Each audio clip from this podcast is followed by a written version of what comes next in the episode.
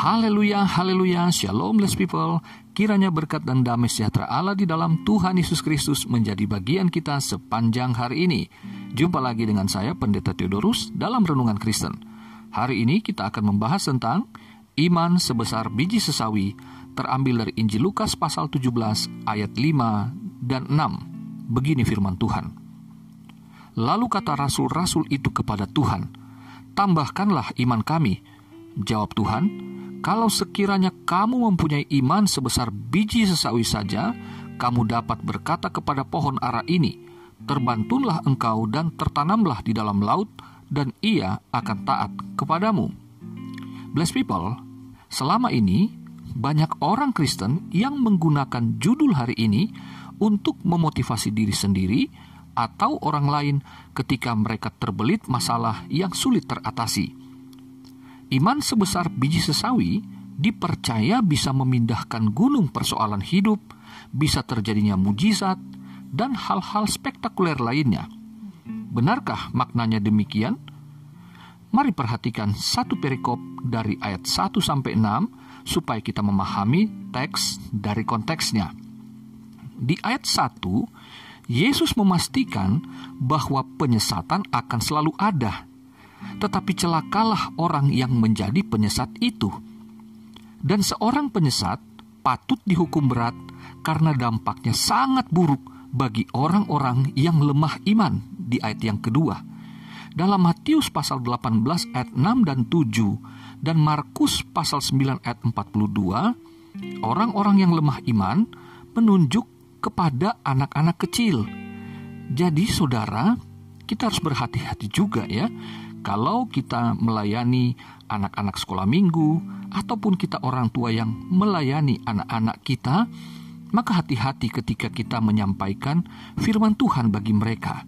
Kita harus memahami lebih dulu apa yang dimaksudkan oleh Tuhan, sehingga kita tidak menyesatkan anak-anak karena pengajaran yang salah tafsir dari kita, para orang tua, ataupun guru-guru sekolah minggu bless people, batu kilangan digunakan untuk menghukum orang yang sudah menjadi budaya di Timur Tengah dan Yunani kuno. Penggunaan batu kilangan menunjukkan beratnya kesalahan yang dilakukan oleh orang itu. Jadi jelas bahwa seorang penyesat termasuk dalam kategori kejahatan berat. Di ayat 3, Yesus mengingatkan agar murid-murid menjaga diri dari penyesatan itu. Jangan mau disesatkan, apalagi menjadi penyesat.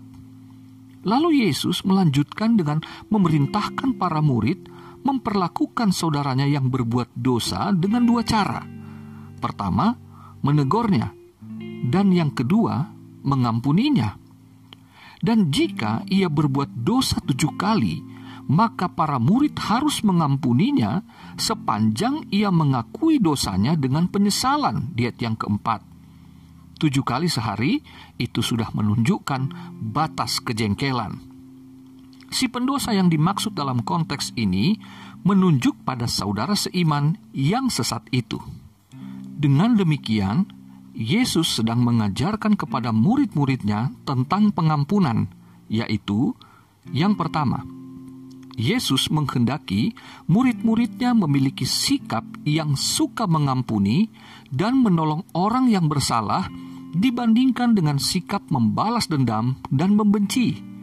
Yang kedua, pengampunan dan pemulihan hubungan hanya bisa terjadi ketika orang yang bersalah mengaku dan bertobat dengan sungguh-sungguh. Tetapi Yesus tidak menunjuk pada kesalahan yang sama yang dilakukan berulang-ulang. Yang ketiga, murid-murid harus rela untuk mengampuni apabila orang yang bersalah itu betul-betul bertobat. Pengampunan tujuh kali sehari bukan berarti dosa boleh dilakukan berulang-ulang. Dengan pengampunan, murid-murid dicegah dari pembalasan kejam tanpa batas waktu namun Yesus mau murid-murid mempunyai sikap yang menolong dan mengampuni. Di ayat 5, para rasul meresponi Yesus dengan berkata, "Tambahkanlah iman kami." dari teks Yunani menunjuk pada bentuk kuantitatif. Jadi, para rasul meskipun selama ini mengikuti Yesus, ternyata mereka merasa imannya belum cukup untuk dapat mengampuni.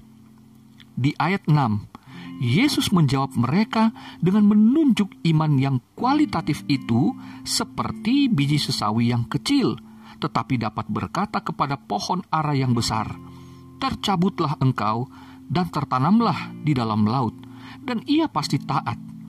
Artinya, menurut pengertian sendiri, hal mengampuni itu memang sulit, tetapi bisa dilakukan dengan iman. Ya, cukup dengan iman jadi, mengampuni itu bukan soal iman besar atau iman kecil, tetapi mau atau tidak melakukan apa yang Yesus firmankan. Saudaraku, saya sebagai hamba Tuhan adalah manusia biasa yang juga punya perasaan.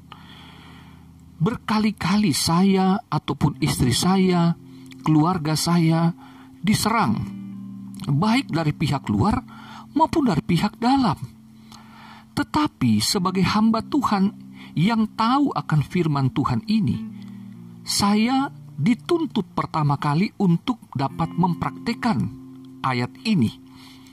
Saudara, hati ini memang ketika membaca SMS pada zaman dulu ada BBM ya, lalu kemudian atau membaca WhatsApp dengan tuduhan-tuduhan yang tidak kami lakukan, ada fitnah, maka kami dapat melakukan perlawanan untuk menolak atau mengklarifikasi. Bahkan ada yang menyerang kami secara langsung verbal muka dengan muka.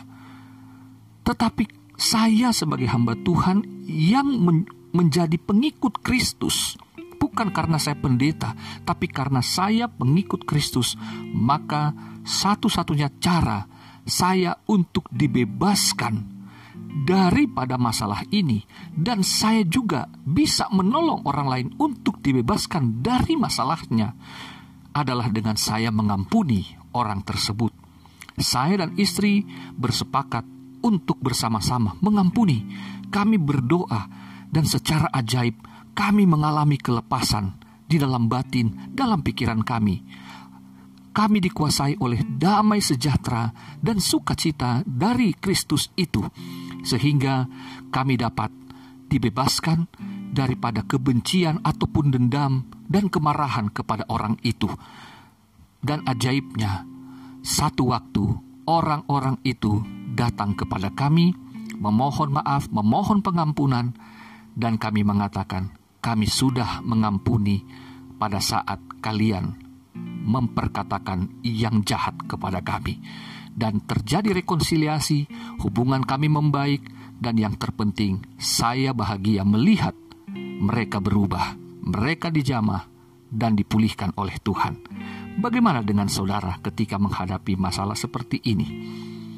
Mari lakukan firman Tuhan, karena Yesus mengasihimu, Yesus juga mengasihi orang-orang yang bersalah kepada saudara. Sampai jumpa lagi, Tuhan Yesus memberkatimu, Tuhan Yesus mengasihimu, Haleluya, bless people.